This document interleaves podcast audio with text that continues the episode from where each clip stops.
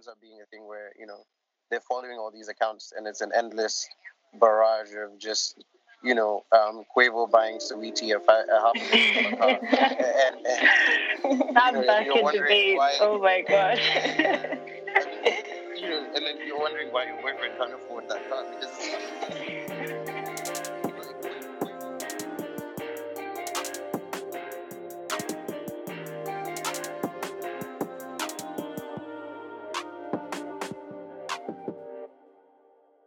Hi, everyone, and welcome back to another episode of Successful Failures. Hope you've all had a really good week. And if you're new to this podcast, I'm Almina. And I'm Rebecca. And this is essentially a podcast where we sit down with some really cool people and dive into their stories of failure and struggle and challenge um, to inspire success. So we really hope you enjoy this episode. And yeah, let's get into it. Yeah, so we're super excited for who we have today. So we're joined by Maudo Jallow, um, the founder of Prime Years, and associate at the Tony Blair Institute for Global Change, a board trustee for To Bridge the Gap, among other things. But you know, I'll let him introduce himself better. Um, so yeah, Maudo, we're so happy to have you on. Thank you guys, and really looking forward to the conversation. That's great. So cool. can you maybe tell the tell the listeners a bit about you? You know, where you're from, what you're up to these days. So uh, I'm from the smallest country on the African continent uh, called Gambia. It's the, the Gambia. And um, I am also sort of, I grew up in Ghana for a large period of my life. So Ghana is sort of my second home, and that's where I live at the moment. Um, in terms of work, uh, I think you pretty much covered it in your introduction. Uh, but I usually am interested in um, anything to do with sort of looking at how um, economically we can progress as, as a continent. So not just looking at my country or Ghana where I grew up, but just the whole continent and, and looking at economic progress, particularly around jobs and providing jobs for young people. Um, so when it's not sort of looking at policies, it's looking at how one can inspire um, young people and get them thinking about how best to um, integrate themselves within, you know, these really complex economic structures that we have you know, in front of us that for most young people is really confusing, you know, especially when you're coming out of uni or school. So that's really what I'm most passionate about. Um, so everything that I do, um, everything that you mentioned in, in the opening is related to that in some way or form. That's so cool. Okay, we will talk more about that later and find out more about all of Maudo's stories. But if you're a regular listener, you already know what's coming. We have to ask each of us what we have failed this week at. So, Rebecca, you're up first. What have you failed at? Okay. Yeah, so, um, this week, so basically this week, I wanted to try and start doing some home workouts because I really haven't exercised or gone to the gym or anything like that in a very, very long time. But, you know, didn't you know hasn't worked out so far this week. Hasn't worked out so far this week, but you know we, we go again. we go again. Rebecca, you said the home workout they like no, three no. times. You really tried. no, because one time I was going on a run. Yeah. Like home workouts are different. Like I, I, I was really like about to go in another direction, but then now that you said that, I mean, you know, it's it's really you're failing at something that's actually something that you've been regularly doing. So it's not even that bad. oh, how about you, man? What would you say for this week? Um, I've been well on in line with what you were saying. Actually, uh, you know, not to piggyback, but you know, to piggyback. Um, I uh, I've been trying to eat more, uh, sort of less carbs, and I've been mm. trying to be more healthy, just generally in my diet because um, you know, it's it's one of those things that I've been saying to myself for a long time, and also I don't have a lot of time to go to the gym. Um, so most of the time, what I find is, you know, eat, eating in a much more healthy way is, uh, I guess, when people say seventy percent of the journey. Um, so I'm trying to get, you know, with that, and and this week hasn't been a particularly good week for that. So I guess that's one way in which I failed this week. I mean, we go again next week. um, and Amina, how about you? Um, okay, I think what I failed this week actually happened today, but oh. um, I'm like relearning Spanish at the moment. Um, and I was on like Duolingo, and basically on like the free version, you have like hearts or like lives. Um, you have five hearts, and I ran, I like made so many mistakes, and I ran out of my five hearts. So I was like X from the platform, which was a bit peak. Um, but like, I'm just even proud that I'm even this dedicated to relearning Spanish. So hopefully, I'll be like better at my Spanish because of all the damn mistakes I made today. Um, but you know, as we like to say, we go again. Okay, so I guess it's time to get into you know the main body of the episode. Uh, so to start, Maudo, um, we normally ask this to a lot of our guests coming on, uh, since you know our topic is, is failure and how it shapes where you are today. So, would you say there are any defining failures that have set you on your current life or career path? Oh my God, yes. Like, where do I even begin? I have several.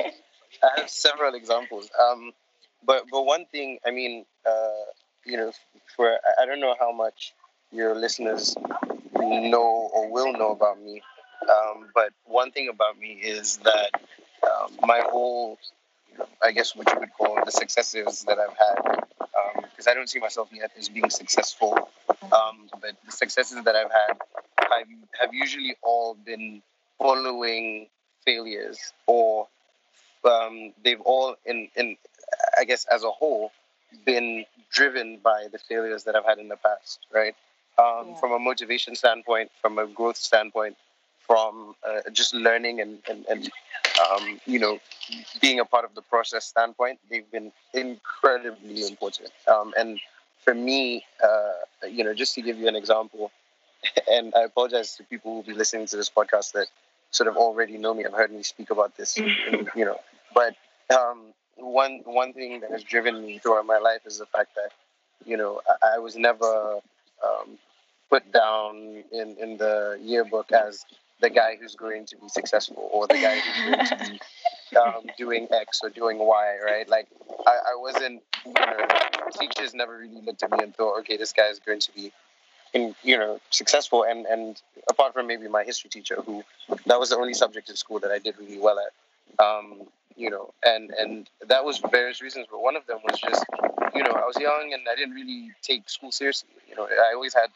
report cards that said, you know, he's smart, but you know, he's not really um, applying himself and things like that. Um, and it was only uh, after a while when I failed um, my first year, uh, well, several subjects in my first year at uni, that I really begun to turn things around. And then, you know, I went over to Brussels for a year abroad and I failed some subjects there as well and that was the point where I really sat myself down. It was kind of like having a, a conversation with myself, and I said, "Look, you know, this is not sustainable, and you know, you really need to get your act together." And to this day, I mean, to the point of recording this podcast, um, it was at that point that all of this generated, you know, sort of was derived from. It was that point where I said, "Okay, it's time to change things around," and you know, the next year in uni, I had a first for that year um, but unfortunately, because I hadn't done very well um, previously, I only ended up with a 2 1 um, at the end of my mm-hmm. undergrad. Um, but it was enough to get me into the uni that I wanted to go to for my master's. So that was the point where, you know, once I got into that uni and then did my master's and then sort of went on from there, that was the turning point in my life. So, yes, failure absolutely defined me. And it continues to define me even today. You know, some of the things that I'm doing now that you mentioned in the introduction um, came out of failures.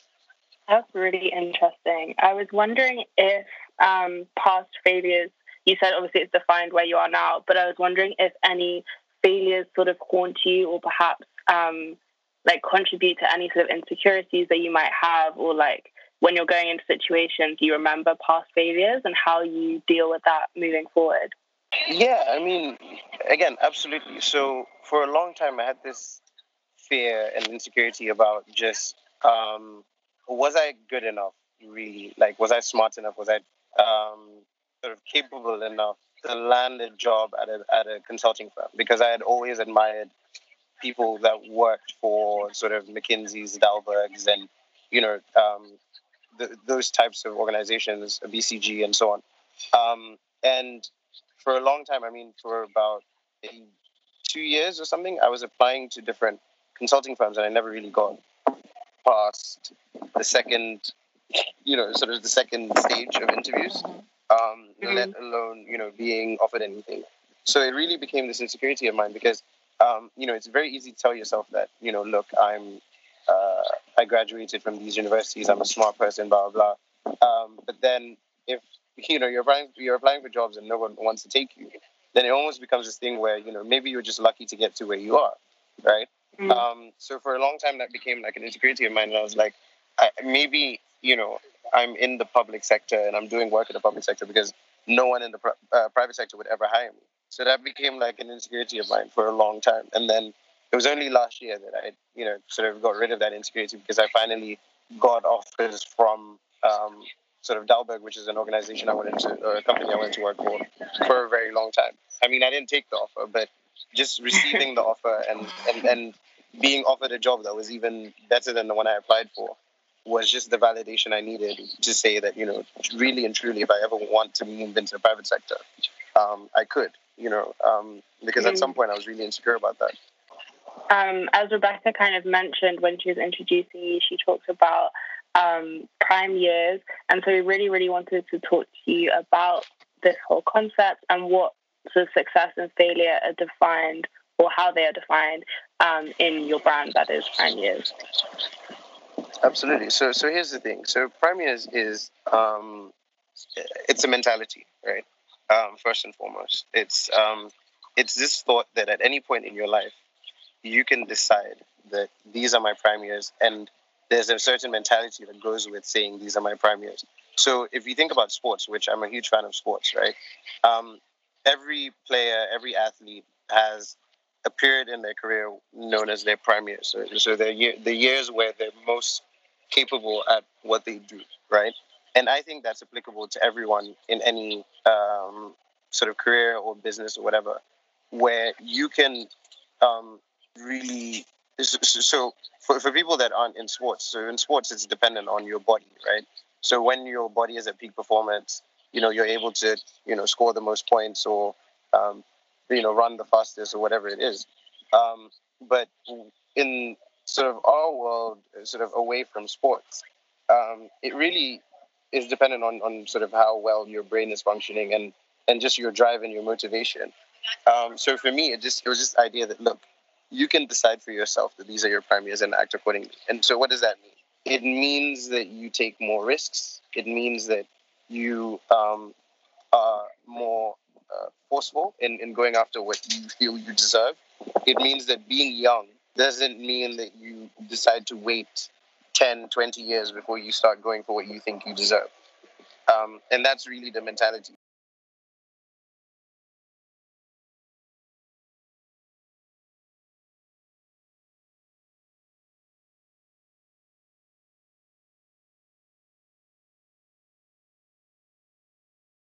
Has anything gone wrong when organizing your events for Prime Years? Oh my God, yes.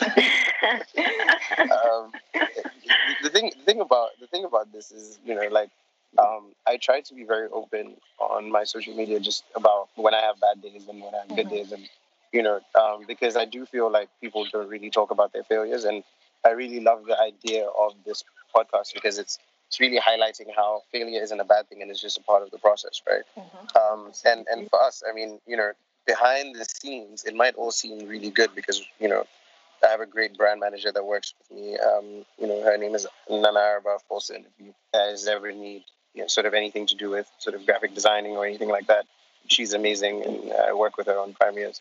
Um, you know, she makes everything look good, but behind the scenes, you know, every event we've had has at some point been, you know, we've been talking about should we cancel it for various reasons, you know, whether it's COVID, whether it's, you know, the venue not being up to what we expected, whether it's last minute things, whether it's one of our speakers being roughed up by bouncers at the door.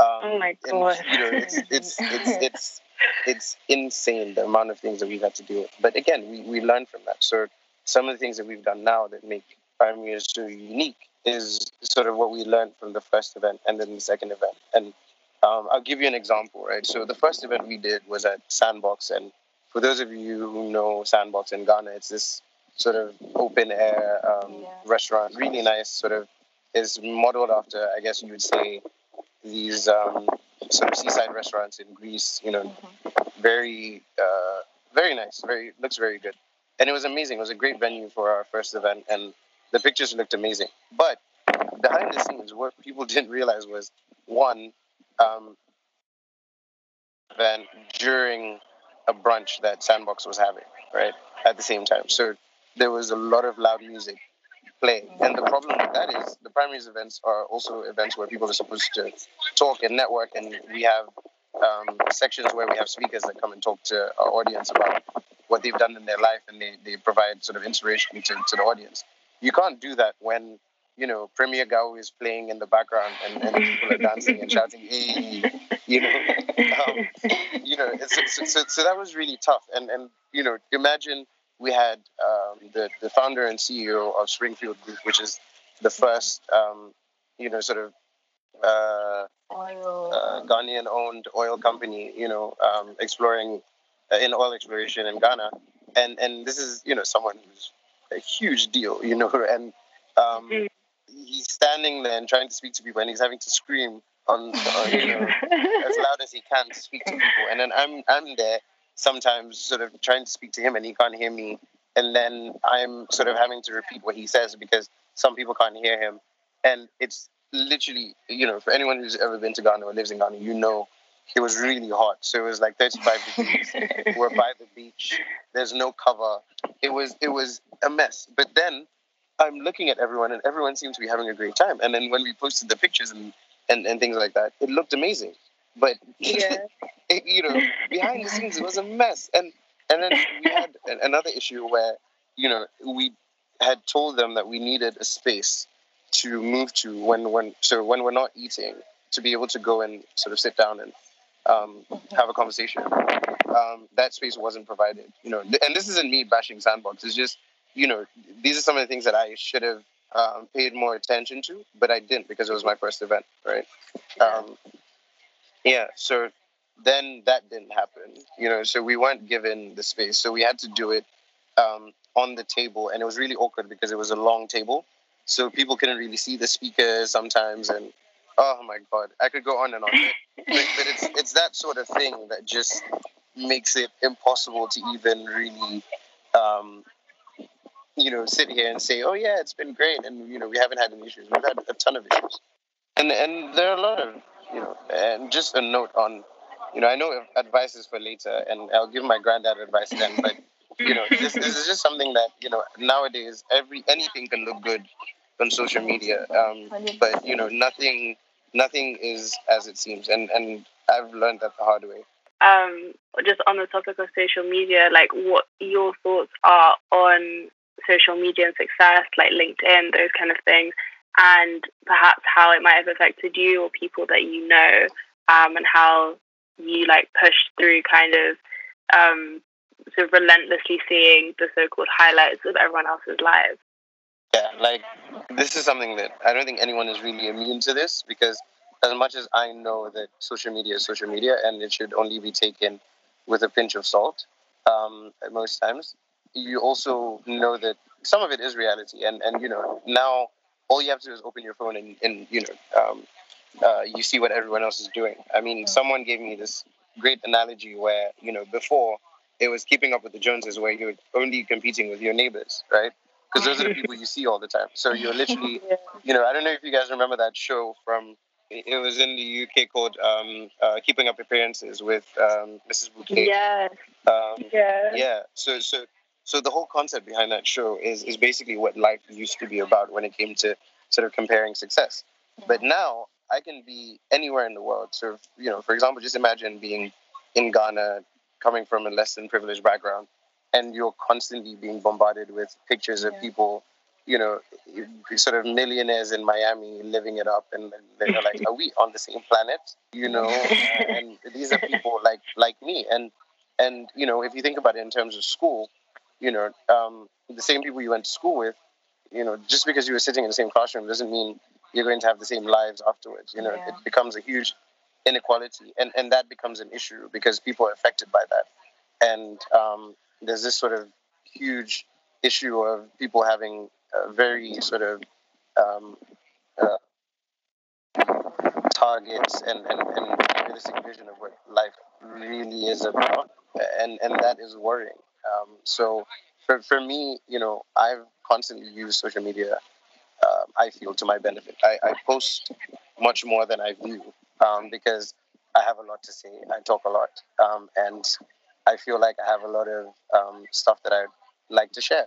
So I actually use it to my benefit. I've benefited so much. I can't tell you how much I've benefited in my career and my personal life from my social media accounts.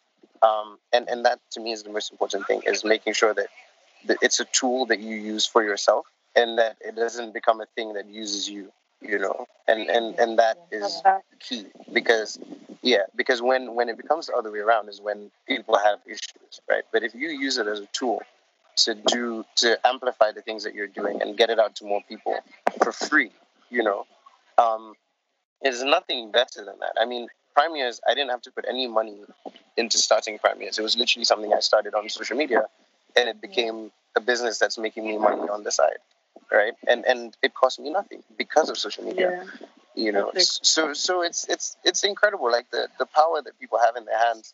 Um, but unfortunately, instead of people using that power to do things that are positive, it, it ends up being a thing where you know they're following all these accounts, and it's an endless barrage of just you know, um, Quavo buying Saweetie a, fi- a half a million dollar car. and, and, that you know, bucket debate. Why, oh my god. I mean, you know, and then you're wondering why your boyfriend can't afford that car because it's unrealistic.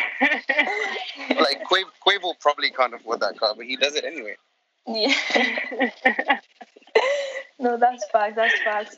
Um, and slightly diverting, but on the point of your social media, you know, I, I often see um Drake lyrics or music on your posts and captions and stuff. You know, as a super Drake, yeah, of course, of course, I have to. I've never never been able to talk about it on the podcast, so finally, you know, and it's, it's normally on posts that have to do with Prime and like you know all your motivation. So it's just interesting to hear how how that all ties in for you because it's, it's a recurring theme I, I keep seeing. 100 percent, and I feel like I resonate with Drake. And and the thing is, um, people always ask me sort of why, you know, why Drake and things like that. And it's because people view Drake as a super successful guy that mm. came out of nowhere and, you know, um, and now is living this larger than lifestyle lifestyle and they think, okay, maybe that's why. It's it's not that. It's actually because Drake was not supposed to be this successful as a rapper. It, it, you know, anyone you spoke to or anyone that was talking about Drake back in the day was you know, they used to say things like, "Hey, you know, this guy is a fraud. He's a fake." You know, like there's no way this um, half, you know, white kid that grew up, um, you know, in Canada with a white Jewish mom is going to be the face of rap. You know, going forward, it's yeah, just impossible. Crazy. You know.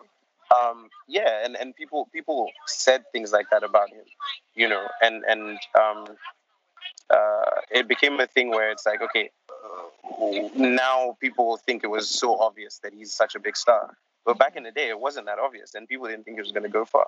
And Drake talks about that a lot in his music, but just maybe without saying it explicitly. You know, he'll say things like, you know, um, now everyone wants a favor, but back then, you know, no one would pick up my calls. I mean, I, I, I can't think of a proper lyric right now, but it's something along those lines. And I resonate with that so much because you know, now there are all these people sending me emails and, and, and messages and things like that that want me to yeah. sort of work with them or help them do something or or um, give them advice. But you know, back in the day when you know, um, again, reference to sports, when I wasn't a number one draft pick, you know, um, no one wanted to see or hear from me, and that's not just professionally; that's socially as well. You know, you know, you wouldn't get invited to all these cool parties. You wouldn't have all these sort of cool friends. You wouldn't be um, sort of called to do events and, and be invited. For example, Rebecca, as you know, to, to speak at the uh, at the Africa Summit, right? Mm-hmm, mm-hmm. These things just weren't happening. Um, and now that things have turned around, it's just the way life is.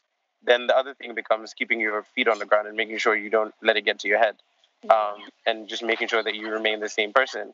Because the same way how it changed, it can change again.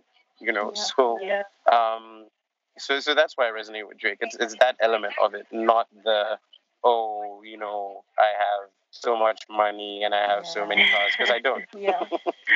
yeah. No, that's exactly what I thought, but I just thought the listeners had to hear it too, and we had to bring Drake into this conversation somehow. But that's a super interesting point about um, like the social aspect of success Um, and I kind of wanted to hear more about what, or perhaps your thoughts about. Um, I don't want to like suggest that people are being fake or stuff like that, but perhaps how you decipher between when people are actually being genuine or when people like before wouldn't even um, give you like they wouldn't even look at you and now they're like feigning admiration. I was wondering how you kind of deal with that or like what your perspective is on it. Strange, right? And and uh, again, you know, with these things, you always want to be careful what you say because you don't want people to take it the wrong way. But um, you know, uh, recently, just moving back to Ghana, for example, right? Um, and remember, I mentioned earlier that being in school, um, I wasn't, you know, a, a, number one draft pick. Like I wasn't meant to make it or or do anything special. Um, and and that wasn't only with teachers. It was it was sort of like with my peers as well. You know, it wasn't a thing. You know, I I, I love to make jokes, and I was a comedian. You know, so no one really, ah, yeah, he's funny, but you know, no one really thought anything of that.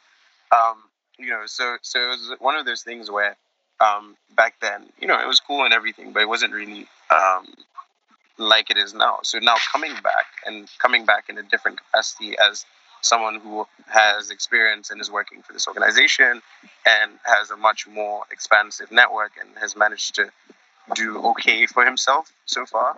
Um, it, it's a whole different attitude to sort of you and what you bring to the table and that's really striking because it's the same people. You know, it's it's coming back to where I went to school. It's not like I you know moved away and went to another place. You know, it's the same people. Um, mm. and Rebecca, as you know, Ghana is really small um, yeah. in terms of um, you know the people that you see constantly. So that is really something that struck me um, coming back. But you know, um, socially, uh, one thing, and and this is most sort of obvious in um, when you have a career in, in creatives or um, um, sports, right? It's, it's because the, the rise is so quick.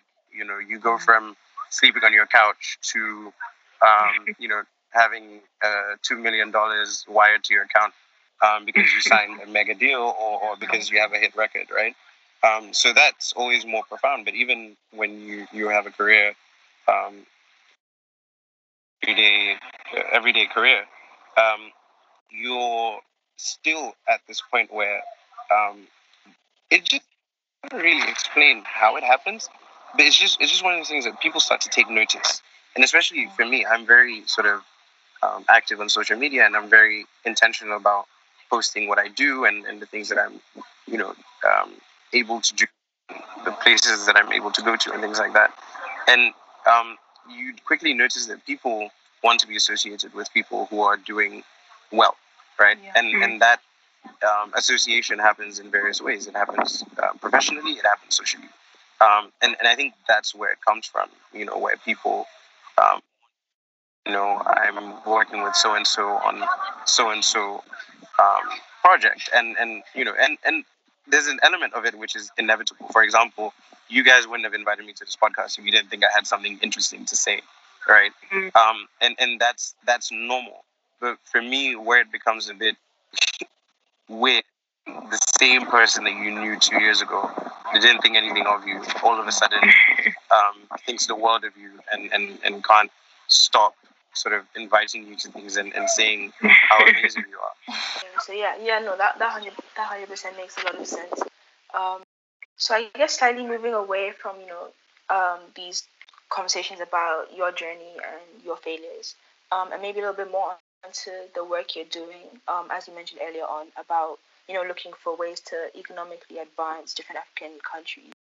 I was wondering how you personally would define success and failure for the context of nation states. So, like, how do we define a successful country, if that makes sense? That's a that's that's a great question. Um, I think, uh, and and you know, I'm I see the world in a certain way. I'm sure people disagree. Um, and, you know, we're all trying to do the same thing, which is help, you know, the, these countries progress. Um, and people have different ways of, you know, what they call progression might be different. But, but I think we spend a lot of time um, as uh, young people idealizing um, sort of what success should look like for nation states, right? And and we want everything all at once, right? But we lack this recognition that honestly, nation state building, sort of, or, or nation building, um, is incredibly difficult. And not only is it mm-hmm. incredibly difficult, but it's it's it's probably the most difficult thing to do full stop on earth. Like honestly, because there's so many different things. Like imagine running a company and the millions of things that you need to think about, right? Okay, imagine running a company the size of Ghana, right? Um, in terms of the number of employees, you know what I mean? And and, and then yeah. think about how difficult that is, and then think about all the challenges that already exist the history, yeah. the culture, the ways of doing things that you need to get rid of, that you need to change, the reform process. It's yeah. it's it's crazy. But then what's even more important in all of this, and I think is an important consideration, is the fact that hey, no matter what you think, the the state, the, the nation states that we're looking at now and thinking these are amazing countries that have done really well, um, had very ugly chapters in their history and and those ugly chapters played an integral role in getting them to where they are today. And if, if you think about China at the moment and what they're doing, and people keep saying, "Oh, China, why are they doing this? Why are they doing that?" Honestly, if you look at the, the playbook that China is using at the moment, it's exactly the same playbook that the Western countries used back exactly. then. But it's, it's, just back then there was no social media, there was no, there, there were very few human rights groups. You know what I mean? And yeah. and and that is the part of this that is very difficult to confront because all of us want countries where we're not violating people's human rights, right? But mm-hmm. but what happens, right? And and and again, I'm not condoning this, but I'll, I'll end here. But um, what happens when you you come up with a national sort of development plan, right? Let's say you know the three of us are ministers within the government, and we come up with a national development plan, and we put it forward. And then next thing you know, there's a civil war, right? Because there's, there's a part of the country that doesn't want to share their their resources, and you need those resources in order to finance the national development plan that you've just put out, right? What do you do, right? You, you fight the civil war because you know that's your only option, and then because you fight the civil war very well, and you end up sort of getting rid of a whole bunch of people, it becomes a human rights violation and it becomes genocide and, and so on and so forth. Now, there are genuine cases of genocide, of course. I'm not, you know, um, saying that those don't exist. But these are the very difficult choices that countries need to make in terms of nation building.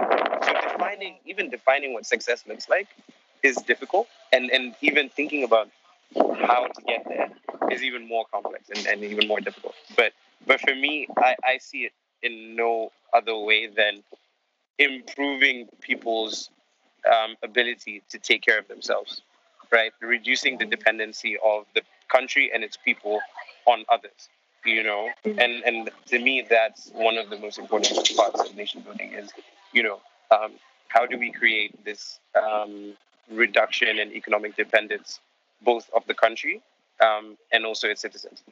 Um, so I guess just before we kind of wrap up, um, we like to leave listeners, you know, with a final piece of advice um, or wisdom or something to think about, you know, from you know any area of your life or any any type of experience you've had. So, what would a final piece of advice be if you had to leave it for the listeners? Um, I think, to be honest, um, you know, and it's related to the name of this podcast, right? Is that failures are part of success, right? Yeah. And and um, one thing that um, our generation needs to get used to is the fact that um, not every success is is what it seems. You know, in terms of when you look at other people's success, right? So don't try and um, look at other people and think, oh, you know, all of a sudden they're announcing this mega deal that they signed. You don't know the fact that they spent two years working on that deal, you know, and, and what they went through. And, you know, you don't know if they got kicked out of the room the first time they went there. You don't know if you know the person that gave them the contract slapped them before they gave them the contract. You, you have no idea. So you know, so so so the best thing you can do is focus on you, be inspired by other people's success and their greatness, but don't think it's going to be a roadmap for your success because your success is going to look different, and and that it, recognizing that and acting accordingly would not on, will not only set you up to be more successful, but will also save you a lot of sort of heartache and and um, sort of uh, mental issues because you're you're you're not going to be able to stand the fact that you're struggling um, to have the same level of success that other people are in the same time frame with the same, you know, Instagram caption with the same lighting, and you know, it's, it's, just, it's just it's just not it's just not going to happen. And and for me, that's I think um, going forward, I think that's the most important thing to remember is just you know um, success uh, success comes usually after failure, and some of my biggest uh, successes have come after some of my biggest failures because that's the best way to learn. I mean, um, you can give advice to someone all day, but allow them to go through one failure, and, and that is better than a thousand pieces of advice. So um, I think that's that's what I would say. I love that. Thank you so much. That was amazing. And this has been such a good discussion. I'm feeling very inspired. Um, but yeah, thank you so much, Maudo, for coming on. Um, I hope you enjoyed yourself and all the listeners. Yes, I did. Great. Um, and all our listeners, thank you so much for joining us again. Um, we will be back next week. And of course, follow Maudo, follow his Prime Years. Um, we're so happy to have him on. And we will see you all next week. Bye, guys.